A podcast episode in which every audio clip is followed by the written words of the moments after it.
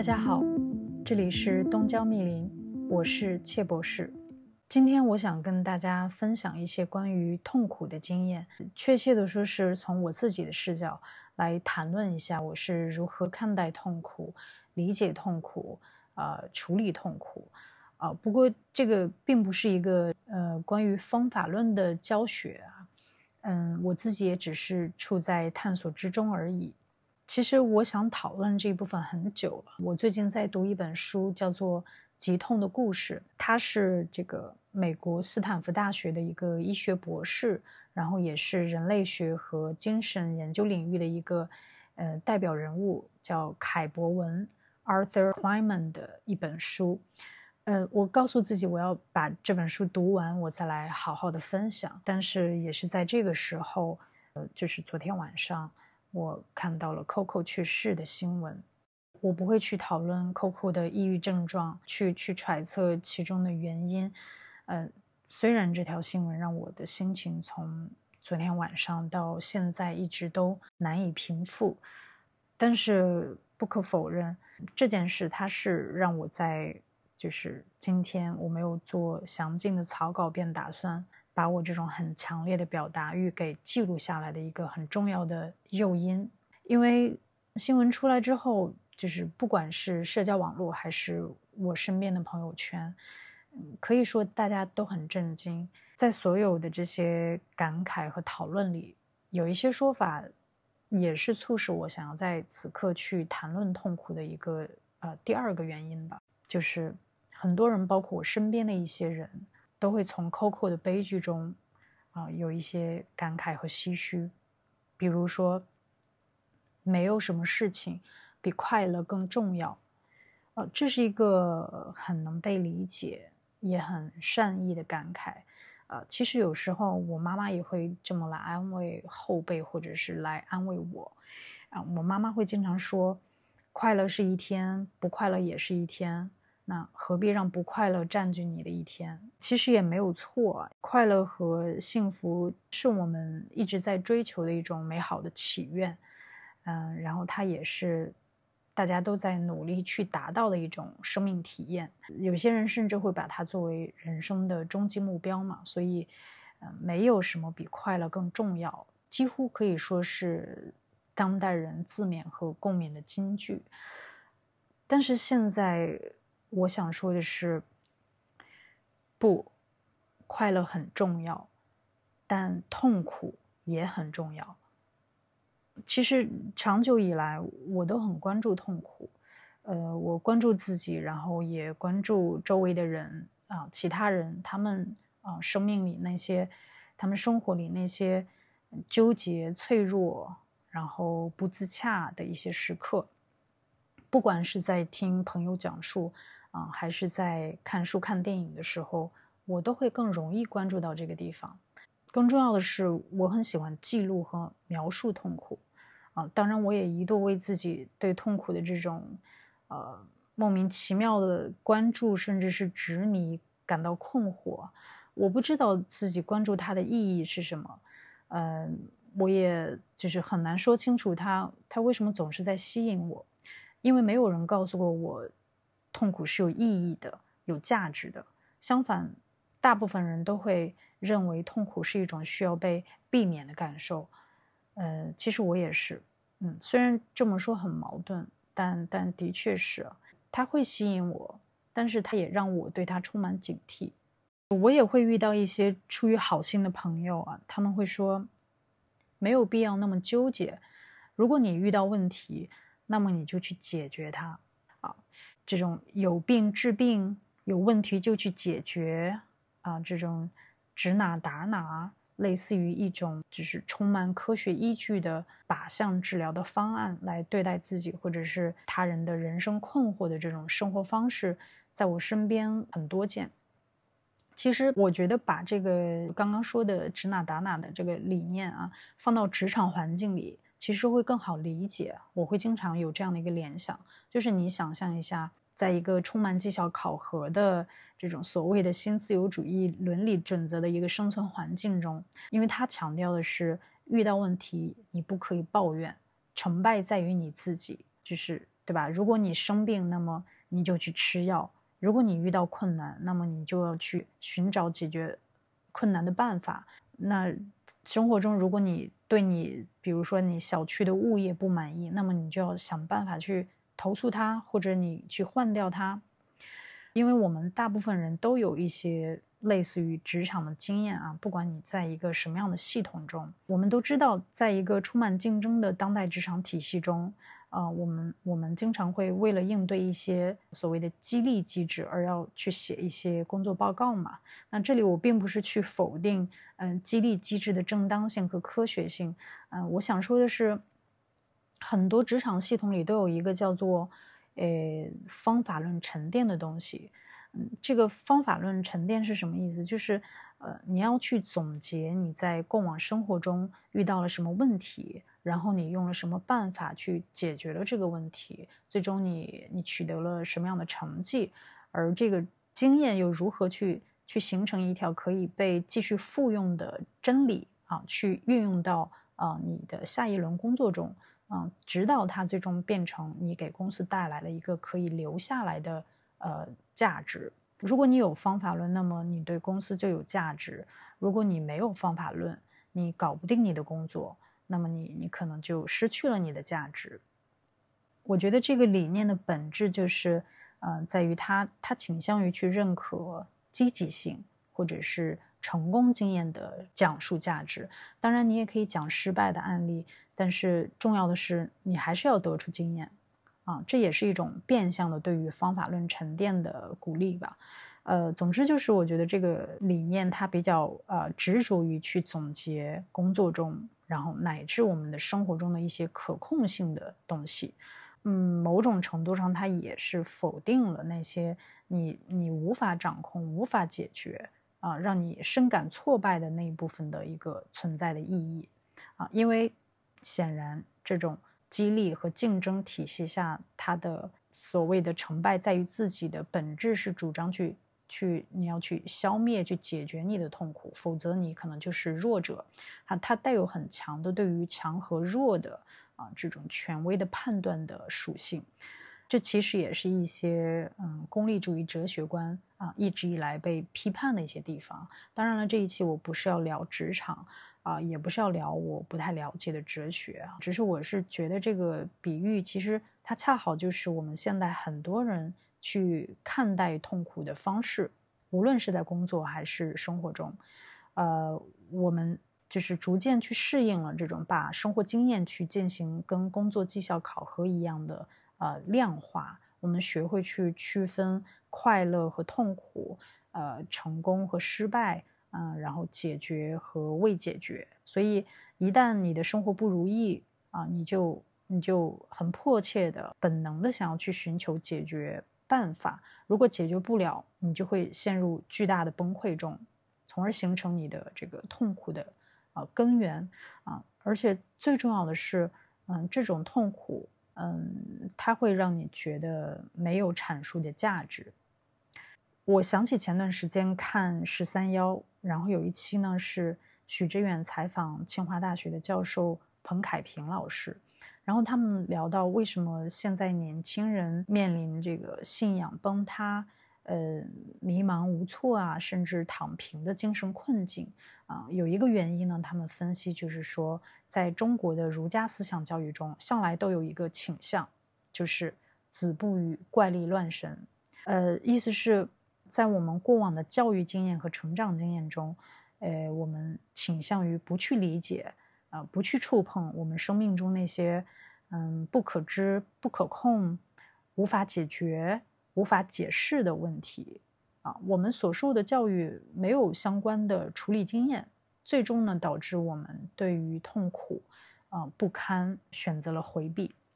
那回到我刚刚谈到的关于《极痛的故事》这本书啊，嗯，这本书就是从啊，我刚刚所说的。嗯，我们现代人会把痛苦进行医学化，这个普遍的这个趋势，呃，它从这个问题开始啊，对人类的疾痛经验，它展开了一个关于人类学视角的重塑。嗯，为什么我觉得它是一个非常通俗易懂的引用的范本呢？啊，因为相比于从哲学、伦理学或者是更专业的心理学角度来谈论痛苦，那这本书它是从病痛、从医护，然后从我们的身体、生活和经验的角度，呃，来让我们重新去看待痛苦。啊，它跟很多人，包括我自己的生活经验息息相关，所以它带给我的共情的感受非常的强烈。那。呃，我先简单的介绍一下疾痛在这本书中的概念啊，它既包括了身体的疼痛啊，然后也包括了心灵、精神的疼痛。当然，其实大部分情况下，二者都是混在一起的。然后，疾痛跟疾病不一样的是，疾病是一个啊传统医疗系统的概念啊，因为既往的医护关系过于去关注描述疾病的症状本身。啊，因为他把疾病看作我们人类的一种机体的机械故障，所以医疗的宗旨嘛，就是寻求科学技术啊来修复故障。而疾痛呢，它指的是嗯病人及其家人，甚至更广泛的社会关系是如何接受病患这个事实，并且嗯带病进行生活的啊，然后又是如何在这个过程中去处理。和应对，呃，由由此所引起的各种困苦和烦恼啊，这种困苦和烦恼包括了对于病痛的抱怨和恐惧啊，然后包括了倾诉欲啊，以及由此产生的挫败感、失孤独感、失败感，呃，自毁欲啊，也包括呃家庭关系、社会关系的变化等等。但是一个很悲惨的事实啊，就是。嗯，现代社会对于疾病的关注度要远远大于疾痛，啊，不只是在医护关系中，其实在呃我们人跟人之间的日常沟通交流经验中也是如此。所以，《疾痛的故事》这本书它的核心观点，也是就是让我初次看到的时候我很震撼，然后也很欣慰的一个地方，就是它强调了陈述疾痛。这四个字，他强调了陈述疾痛的重要性，嗯，然后用书里的话说，就是要真正评估疾痛，呃，不仅仅是给就是自我报告问卷或者是常规的访谈多加一些问题，他必须要从嗯一个完全不同的方式，也就是陈述疾痛中产生。嗯，其实这个时候我就会想到 Coco，啊，在昨天看到 Coco 新闻的时候。我第一时间就想到了今年二月份他发的那条，就是讲述他要进行一个大型的腿部手术的微博。我之所以印象深刻，是因为那个时候我才知道，原来 Coco 他的左腿是先天性残疾，所以从小他就吃了很多病痛的苦。可能更难受的是身体的病痛跟他所从事的。唱跳的事业又又形成了一个矛盾嘛，所以 Coco 在在微博里非常坦诚的，然后你也能感觉到他在鼓起勇气去描述自己就是腿部的问题，一直以来从小到大带给自己的苦楚，然后还有恐惧，还有他反复去提及自己一直在隐藏自己的病痛，因为他不想被别人看到自己痛苦的这一面。这条微博。因为 Coco 的语言很很口语，也很平实化，所以，呃，你能感觉到他所鼓起的这个勇气来面对他曾经不曾言说的病痛，所以我很我很钦佩他。那在疾痛的故事中呢，也有很多嗯相似的案例。其实很多案例是发生在慢性疾病中的，嗯，慢性疾病在这里是一个比较宽泛的概念。它主要强调的不是那种会一击致命啊，或者像绝症一样被宣告死亡期限，呃，它是它是就是啊久病不愈，然后看似可以跟生活共处，但实际上很消耗个人意志的这种慢性的病症，比如说高血压、糖尿病啊、神经衰弱，很常见的这些，包括失眠、嗯、哮喘、过敏。肠道综合症等等，有的还有一些就是常年伴随身体疼痛的慢性病，比如说颈椎病啊、脊椎病啊，呃，什么痛风啊等等。然后这些疾病有的时候是很难找到确切的诊断依据或者是病情的根源的，比如说神经衰弱和过敏，它都会有可能有这种啊情况。那我先讲一个关于呃神经衰弱的例子。在《疾痛的故事》书中呢，呃，因为这本书的作者凯博文他的妻子是一个中国研究学者，所以他收录了一个，呃，就是关于中国一个叫严广珍的四十岁的湖南女性的案例啊。当然了，这个案例。的存在就已经说明了研究者给严广珍提供了陈述疾痛的机会，所以才有了严广珍去讲述自己患上神经衰弱的具体的时间节点和他的一些分析。严广珍呢，她曾经是一个很活泼，然后也很有事业心的女性。她曾经是学校的共青团书记，然后她梦想将来从事同呃从事党政工作，啊，接受更高的教育。嗯，他的成绩也一向很优异，然后家里面人对他也寄予了厚望，直到啊发生了那个特殊年代事件嘛，其实七八十年代大家都知道的，呃，所以他便被下放到了偏远的农村，嗯，吃了很多的苦，从此他就患上了严重的神经衰弱，然后也变得很悲观，很很孤立。他从一个曾经很有主见、很有活力的人。变得敏感、呃犹豫、不自信，然后她也逐渐放弃了自己对于事业的追求。最后呢，她嫁给了一个曾经是矿区的干部，然后后来也因为下放而成为农民的一个男人。然后她自己呢，就选择当了一名家庭呃乡村教师。她长期受挫的另一另外一个根源是她的女儿。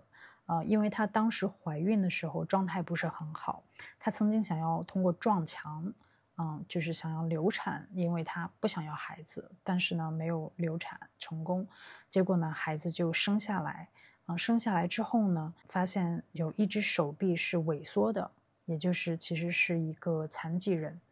嗯，虽然女儿很聪明，也很漂亮，呃，功课也很好。但是在严广珍夫妇看来，就是他们对女儿的未来充满了悲观。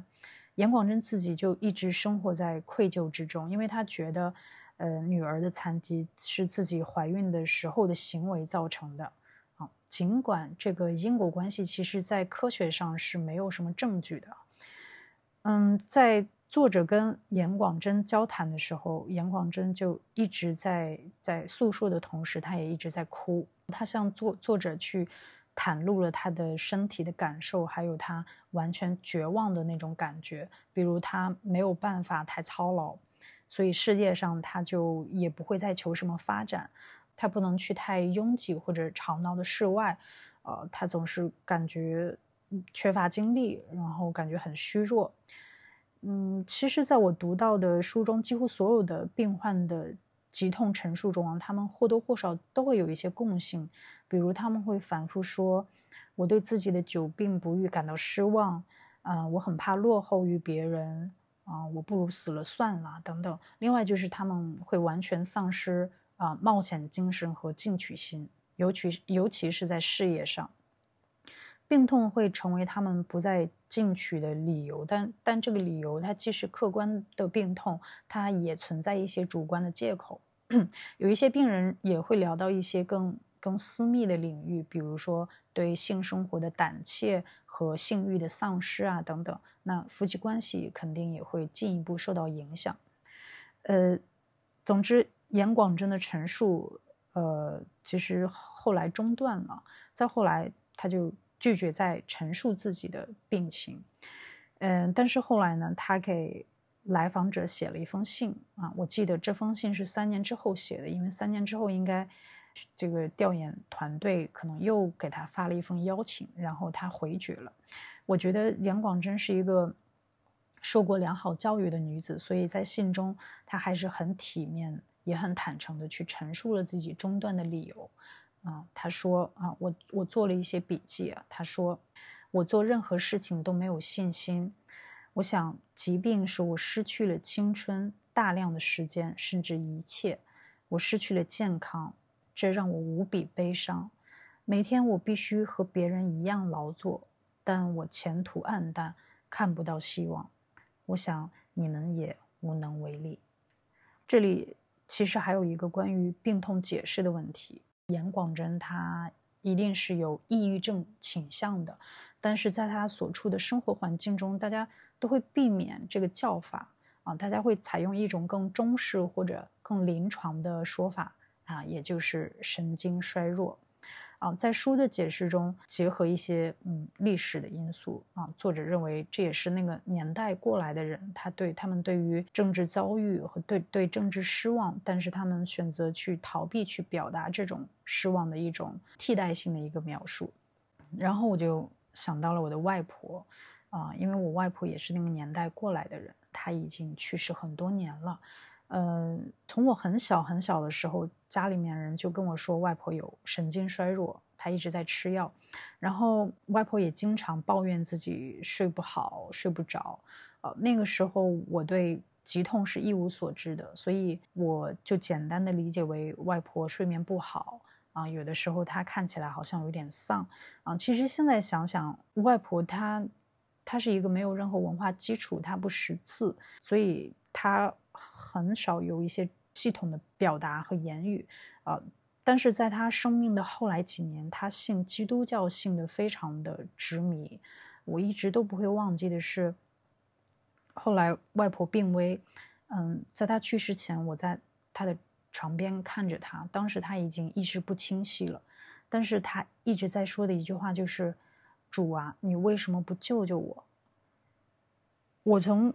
初中、高中到大学期间，很大一部分时间我都住在外婆家里。我妈妈、我姨妈、我舅舅，就是外婆的孩子们，他们都会经常一起在外婆家聚餐吃饭。但是现在回忆起来，几乎就是是没有人，包括我自己。去跟外婆直接去谈论过她的神经衰弱的问题，她的失眠的问题，啊，包括她对病痛的具体的感受，以及那么多年来她所认为的病痛对她的影响，这些我都无法知道。总之，啊，回到书里，回到严广真啊，嗯，虽然书里的用意是来鼓励严广真来陈述病痛啊，因为人类学视角已经给予了他。就是比在常规的医疗系统里面更容易被得到重视的这种关照，嗯，但他最终还是选择了回避。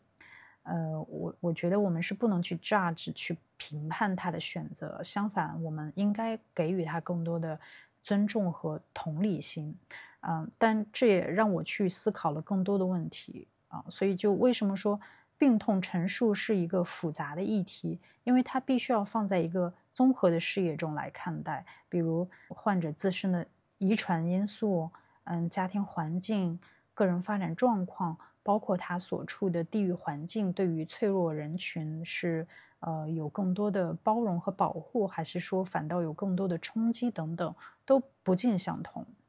那我们呃只有有机会去倾听到更多的陈述，我们我们才能够对疾痛有更全面的认知和体察。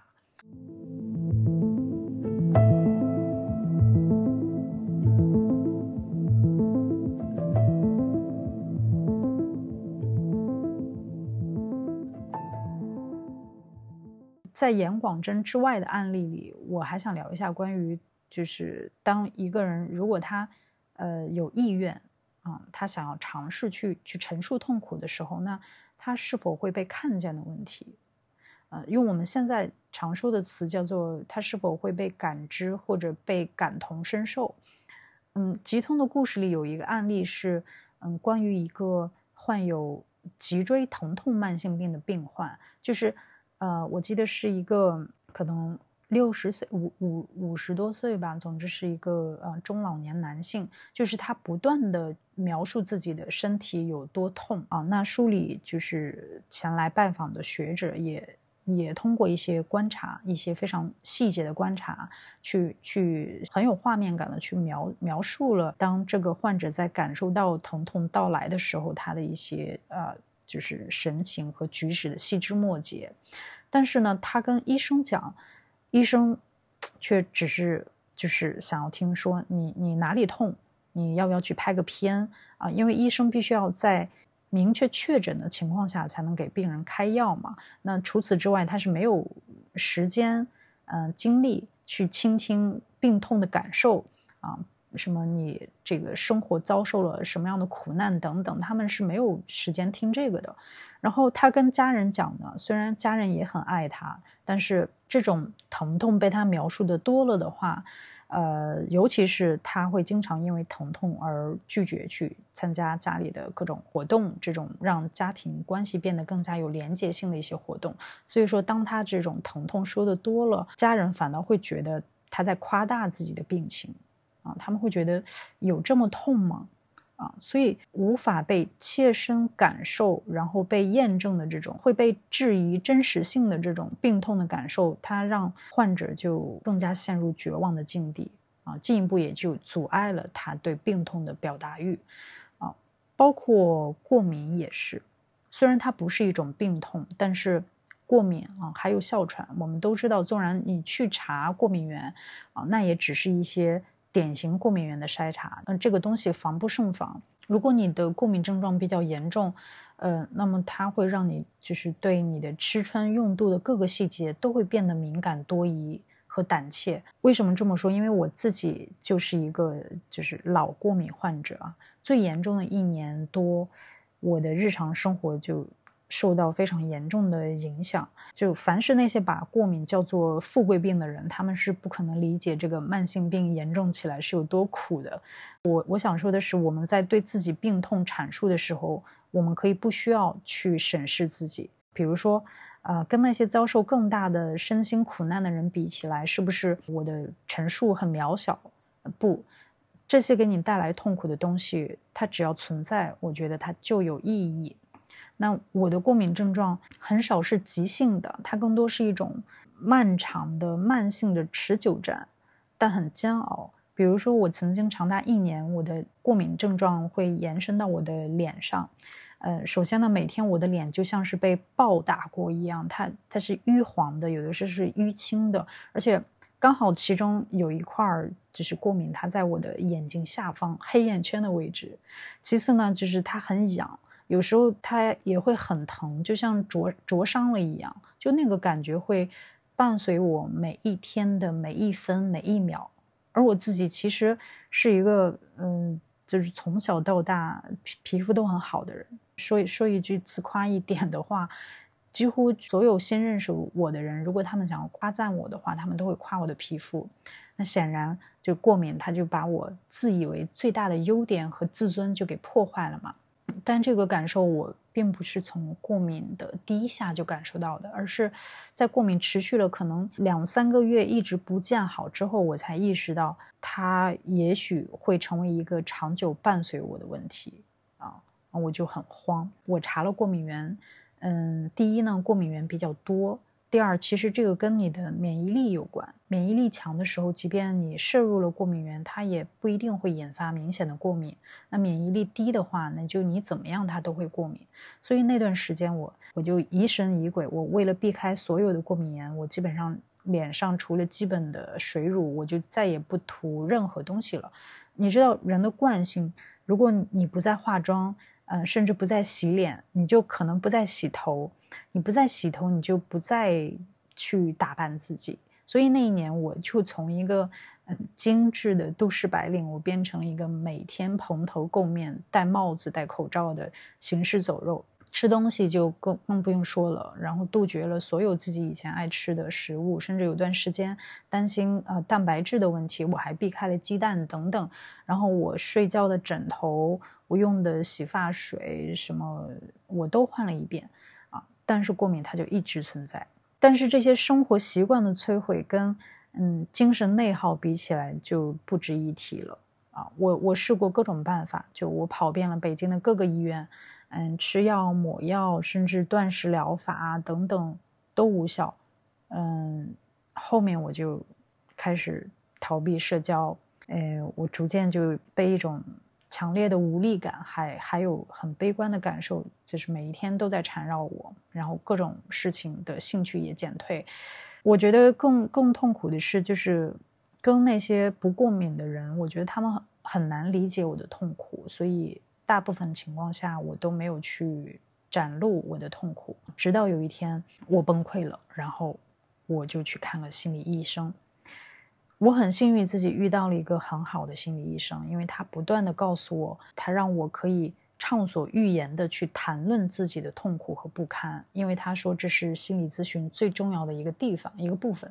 然后在咨询的过程中，其实我建立了一个更系统的视角来看待自己的过敏。如果我想要更了解我的身体的处境，我发现其实我没有办法去脱离那段时间我家里遭受的重大的变故。啊，我工作上的挫折，然后我的三次还是四次被隔离，包括集中隔离的经历，然后我的睡眠状况等等等等啊，啊，就是我没有办法脱离这些东西来单独看待我的病痛，所以我这里不是在提倡要去过度解读，因为那些痛苦千丝万缕，它它混杂在那段时间我的病痛经验中。除了心理咨询，最终让我从这种暗无天日的过敏中解脱出来的，还有一个就是，嗯，在我寻遍了北京各大名医，经历了各种五花八门的就医经历之后，终于宇宙的尽头，我来到了中医。啊，不过我这里想要强调一下，我绝对不是在宣扬中医的意思啊，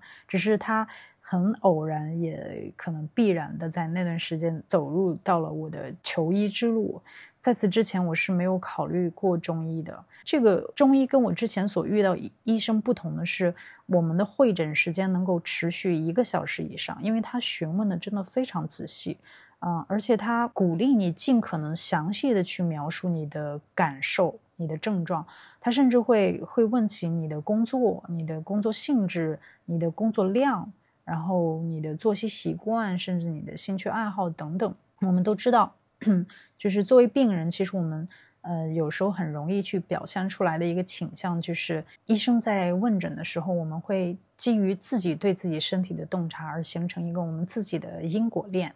啊。这一点在急痛的故事中其实也提到了，比如说病人可能喜欢嗯陈述自我诊断啊，类似于可能是我睡眠不好，所以我才过敏。啊，一些医生他听到这些，他有可能会粗暴的去打断你的陈述，因为这些假想对于他们分析病情其实是没有用处的。当然，事实也证明，的确是不存在患者先于医生对临床医学提供重大的贡献和发现这样的事情。啊，但是如果医生他对于病人的阐述，呃，采取了粗暴的反驳，或者是啊很明显的视而不见。嗯，那的确是很容易产生这个医患之间的这种不对位的这种啊冲突啊。我也遇到过那种只看了一下我的脸，他就杜绝去去听我的接下来的描述和想法，他就直接呃埋头开药，或者是去开检查项，啊跟你没有任何的言语，甚至。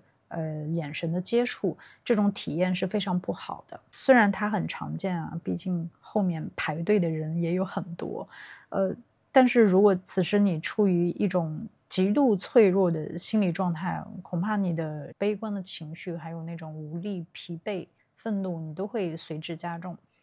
呃，幸运的是，我的这个医生。他在一个小时的问诊中，就对我的感受，他表现出了极大的尊重。他不断的去引导我去谈论现象和感受，并认真的做他的问诊记录。嗯，这种感觉跟我在进行心理咨询过程中那种充满安全感和被倾听的感受很像。呃，那当然了，他开的方子也不是什么绝世秘方啊，不存在这个东西，他只是。呃，有充分的时间全面了解了我的生活和我的症状之后，他再结合自己的分析去开了一个啊综合性的方子。我想说，就是在这方面我是幸运的，因为呃药方让我从严重的过敏中啊解救了出来。当然，过敏它是没有办法根除的。当我休息不足啊，或者其他一些呃什么情况的时候，我依然还是会出现过敏的症状。但目前为止就已经不像过去那样呃顽固。啊，那么严重了，呃，弱化的是疾病，但是痛苦、疾痛和痛苦，它依然都一直在存在，是需要你继续去面对的，啊，只是经历了这些事，呃，我学会从另外一个角度去看待了病痛，那也是在这个过程中，我才开始了解到，嗯，我身边有很多人他们都在经历着或大或小的病痛的困扰。嗯，大部分人看上去就是外表看上去健康无恙。啊，一些身体的隐疾和心理的疾病，其实只有在在他们认为自己找到了同温层的时候，他们才有可能去释放出来。这个时候，你才会真正了解到对方原来一直啊，或者他正在遭受痛苦，但是他可能已经压抑这种痛苦很多年，直到他的心里都有一些变形。我之所以说自己在过敏这件嗯病痛上是幸运的，是因为是因为很多人，包括我前面刚刚说的这些，他们有一些可能还没有找到治疗方案，甚至嗯终身难以治愈啊，连缓解都难以缓解。嗯，我想到我的一个朋友，呃，他在经历一次呃电信诈骗啊，他被骗走了。自己将近一半的储蓄，然后接着又经历了分手和隔离等一系列的事事件之后，他的肠道系统就突然间大崩坏。呃，可是如果你见到他，你是想不到他其实每天因为肠道的问题，他都需要花费两到三个小时甚至更久的时间在马桶上。啊，他每天晚上都因为胀气。啊，都没有办法入睡，他只能等到深夜两三点，有的时候就彻夜，他要把这些气排出去一点，他才能够入睡。嗯，因为排不出去，这个肠肠道痉挛的那个痛，其实是没有办法让人入睡的。然后还有一些朋友呢，因为一些身体的隐疾，他。会陷入一些，比如说亲密关系的痛苦之中等等，啊，如果没有办法去找到一个和病痛共处的一个平衡的办法，嗯，大家都是很难挺过这些看上去很稀松平常的日常的。也让我想到《疾痛的故事》里说的那句话，呃，对于很多人来讲，嗯，病痛已经成为了他们的生活方式。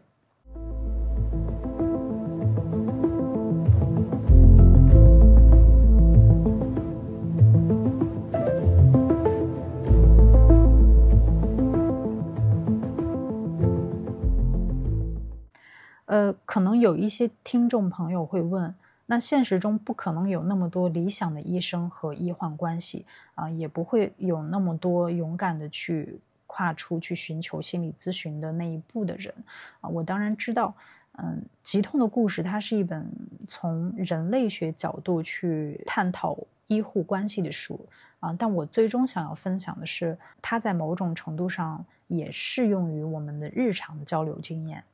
啊。因为我知道，不是所有人都是专业的称职的医生，也不是所有的朋友在现实中，嗯，都能有心理咨询师那种专业的沟通技巧和引导方式。但是如果，呃，要说我从疾痛的故事中得到的启发，啊，我想说的是，第一步最重要的就是，嗯，要学会承认痛苦和脆弱的存在，并且认可痛苦和脆弱的存在价值和意义。但是在分享个人经验之前，我还是想再强调一下，这不是什么方法论，嗯，因为根本就没有什么方法论，所以就不要再执迷于方法论了。就像书里说的，寻求治愈是一个危险的神话，嗯，它既不适用于患者，也不适用于医生，啊，那没有方法论，我们管它叫什么？我觉得我们可以管它叫一种，嗯，人类经验。这个时候，我会我会想到，我会想到今年春节档的一部动画片，可能很多听众朋友们都都看过啊，叫《深海》。嗯，看过的朋友也知道，它是一部讲述抑郁症的故事啊。然后电影的评价呢也很两极化啊，有些人会觉得从电影的角度，它的节奏、故事的完整性。啊，角色啊等等都不够成熟，但也有人会觉得电影提供了很强的人文关照，并且很多人从中获得了强烈的情感共鸣。呃，我觉得有一个角度可以解释这种两极化的评价，比如说为什么有一些人会觉得他故事没讲好？呃，因为仔细想，就是深海的故事，它没有提供传统叙事里所讲的人物弧光。为什么没有湖光？因为最后故事谜底揭晓，我们才知道小女孩的海上经历可能是就是一个抑郁症患者的一个幻想之旅啊。她通过这场梦里的历险，以及呃男主角我忘记叫什么名字了，就是男主角所提供的拯救，他才完成了一个所谓的救赎的假象。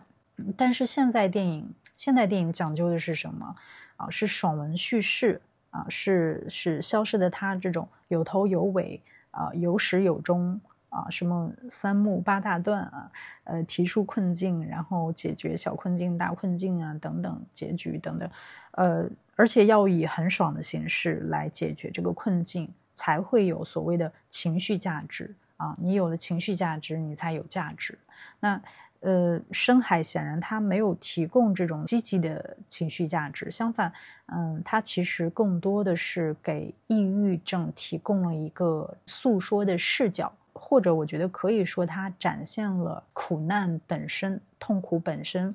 呃，尤其是片子里那个叫丧气鬼的。红色怪物嘛，它以一种嗯粘稠缠身的那种无法摆脱的形态呈现在影片中，就很形象化的，当然是通过动画的这种形式，很形象化的对于痛苦进行了一个啊外化。我在经历了过敏和抑郁之后，我更加理解这个形象对于我来讲，它是比较精准的，因为它给你的一种感觉就是它一直在拖拽你啊，它在把你往下拽，所以。电影它它之所以没有提供所谓的解决方案，我觉得从某个角角度上来讲，其实它是真实的。很多时候，病痛的确是没有办法被疗愈的，但即便如此，它可以被记录，它可以被描述，这就已经很珍贵了。那回到疾痛的故事，最终它还有什么经验和应对的经验，我们可以去分享的？呃，我觉得分两种，就是一个是如果痛苦的主体是我们自己，啊，对于我们自己来讲，啊，我觉得我们可能需要一个属于自己的语言，我们要找到一个属于自己的语言去记录它，啊，不管是选择诉说，还是写作，啊，还是去演奏等等任何其他的形式，啊，只要你找到一个属于自己的方式去记住它，而不是去。呃，否定它，逃避它，认为它没有意义啊，这就已经很很不容易了。用我自己的例子来讲，呃，我最有安全感的一个表达方式是写，是写。所以，呃，我把我的过敏经历和我中间遭受的事情和感受写了出来，然后我写在了自己的公众号上。呃，当然，我完全不在意我的号没有几个人关注，嗯，但我知道我必须要写出来，在。这场浩浩荡荡的过敏终于过去了，消停了一段时间之后，很巧，呃，有一天我在呃我很喜欢的播客节目《随机波动》他们的播客信箱节目中，我看到了他们有一期正在征集关于过敏的来信。那我当下没有任何犹豫，而且我带有一种很强烈的由衷的表达欲去给他们投稿，而且不知道为什么。嗯，我当时几乎是毫不怀疑，他们一定会注意到我的来信，嗯，甚至他们会在他们的节目中去提及。你真的不是自大，是一种很直觉，因为我觉得我对过敏的痛苦的感受真的太深刻了。嗯，我的思考没有没有任何去掩饰、去美化这种痛苦的杂念，而且我的潜意识里，我希望有更多有类似病痛的人。啊，就是看到之后，他会有一种找到同类的感受。果然，呃，那一期节目出来，呃，随机波动真的引用了我的来信，在他们的开场白以及节目的中间也有谈论到。啊，因为我当时形容这场过敏，它让我体会到了那种我身体的边界、我精神的边界被入侵的感觉。啊，然后我的这份痛苦最终就是被看见了。当然，这一切的前提，我想说的就是，首先还是要对自己诚实，因为我们现在讲的是一个自己面对自己病痛的问题啊。如果是在一个存在着医生视角的医护关系中，通常像书里所说的，他都会要求医生本身具有对于啊语言足够的专业辨识度啊，他要学会去诠释这种患者。的所使用的语言之外的一些弦外之音啊，一些隐喻性的表达啊，他要去察觉那些可能会被患者一些习惯性的修辞修饰所掩饰啊或者杜撰的部分。所以，呃，如果是我更多的我们自己跟自己对话的这种啊情况的话。呃，那表达痛苦的前提，我觉得就是你一定要去诚实的去面对自己，你要勇敢的去暴露自己的脆弱和不堪啊，你你不要那个自我美化。那第二种情况就是，如果痛苦的主体是他人，比如说是我们的朋友啊、亲人，呃，那当然，我觉得最重要的是尽可能的去做一个倾听者。我知道在日常交流中，我们常常会有一些沟通习惯。啊，就像我前面所说的，呃，有很多可能认知我们习惯受到了现在所谓的有病治病这个逻辑的影响。当你听到别人在讲述某种困惑或痛苦的时候，你会下意识的想要给予对方一些建议。呃，这些建议，我相信他是出于善意的、责任心的。啊，我也很能理解，当你在面对。他人在向你去阐述痛苦的时候，你很希望自己可以做点什么，不然你可能会觉得自己辜负了对方的这份坦诚。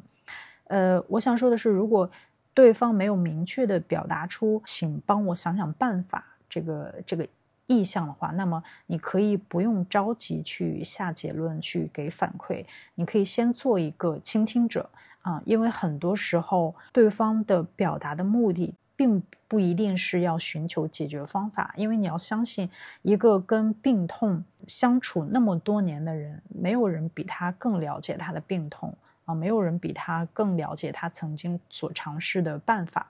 啊，所以说他他向你去表述他的痛苦，有的时候他是在渴望这个世界上能有人感知、去理解他的痛苦本身。这个时候，我又想到疾痛的故事，他在。诶，最后讲到了如何去改善慢性病痛的这个时候，他提到了一个概念，叫做“嗯微型民族志”啊，这个应该是来自人类学的一个概念啊。呃，民族志简单讲就是，呃，人类学者啊对某个社会成员的生活和环境的描写啊，通常呢需要这个。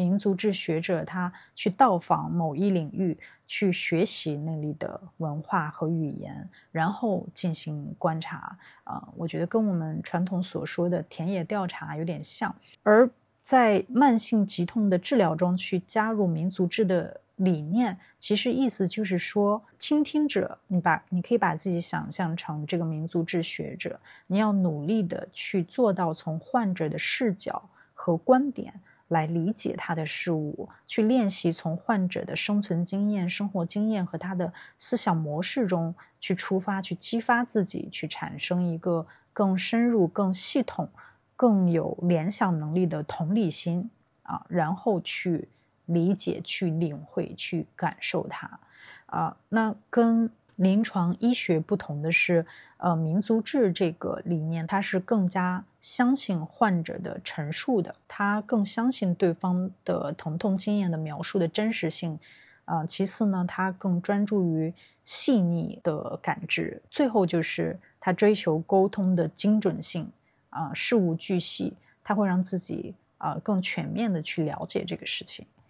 嗯。我觉得这个概念同样可以移植到现实中，我们人跟人之间的交流，尤其是当你遇到朋友或亲人在尝试跟你谈论他的痛苦的时候，呃，他也许是一个可以去借鉴的方向，嗯。当然，我这里先抛除掉道德和义务绑架这个层面。比如，如果你觉得你无法负载对方的疼痛陈述，并且在尝试之后你发现自己没有办法持续，那完全没有人逼着你去完成这个这个使命啊，这是另外一个层面的议题，这里就不多谈。那我我想说的是，如果你还没有意识到。关于需要给到呃病痛患者你的友人更多关于痛苦的陈述机会的话，嗯，那么从现在开始，也许你可以更加注意这一点，然后去尝试去理解呃对方的痛苦，共情对方的痛苦，啊，去鼓励对方去复原他的疾痛的故事，呃，即便没有办法真的感同身受，但是也尽量不要粗暴，或者是在没有充分去了解的情况下去，呃，去使用啊所谓的商科思维或者自己的惯性经验来指导对方，啊，从我的日常经验来讲，啊，其实真的能完成倾听和看见的人，并不是很多，但是它一定存在。啊，更何况有很多人他也是可以去成长的，呃，很多人可能需要意识到，呃，一些下意识的评判和个人生活经验的套用，呃，对于一些脆弱的呃表达者来讲，他有可能就就会抹杀掉关于他对痛苦的陈述的欲望和信心。啊，所以即便我们不是专业的心理咨询师，但我们可以尽量让自己避免这种个人意识凌驾于他人之上的言行。我们可以多发出一些呃问题本身的询问啊，我们可以丢掉对于呃意义和结论的这种追求。我们只是说，呃，让你的朋友或亲人尽可能去详细的、去自由的去描述他的呃痛苦的过程和感觉。嗯，好了，说了这么多，其实我讲了一个很简单的观念了。嗯，最后我还是想要引用一下，嗯，我的心理咨询师朋友跟我说过的话啊。当我曾经对自己的困惑本身表达困惑的时候，比如我会自问，嗯，我这么想有必要吗？我这样的感受有必要吗？为什么我会这样？呃，我的心理医生朋友就会告诉我，没有任何人的存在是没有必要的啊。我们不仅不要自我阉割、自我审视痛苦的是非必要，呃，我们也要谨慎的去使用“没必要”三个字去指导他人的生活。总之，我想说的是，疼痛经验是呃人类经验的一部分啊。嗯，就像书中所说的，阐述痛苦经验就是痛苦本身存在的标志。啊，我们去认可这种经验，才是我们在日常生活中去面对，不管是疾痛、病残、啊难堪、呃失去、挫折等等的呃第一步。啊啊，那我在探索。啊，我也没有标准答案和结论。呃，目前呢，我所分享的也是我的所思所想。嗯，好了，嗯，今天的分享就到这里啦。呃，又是晚上，好吧，呃，晚安啦，拜拜。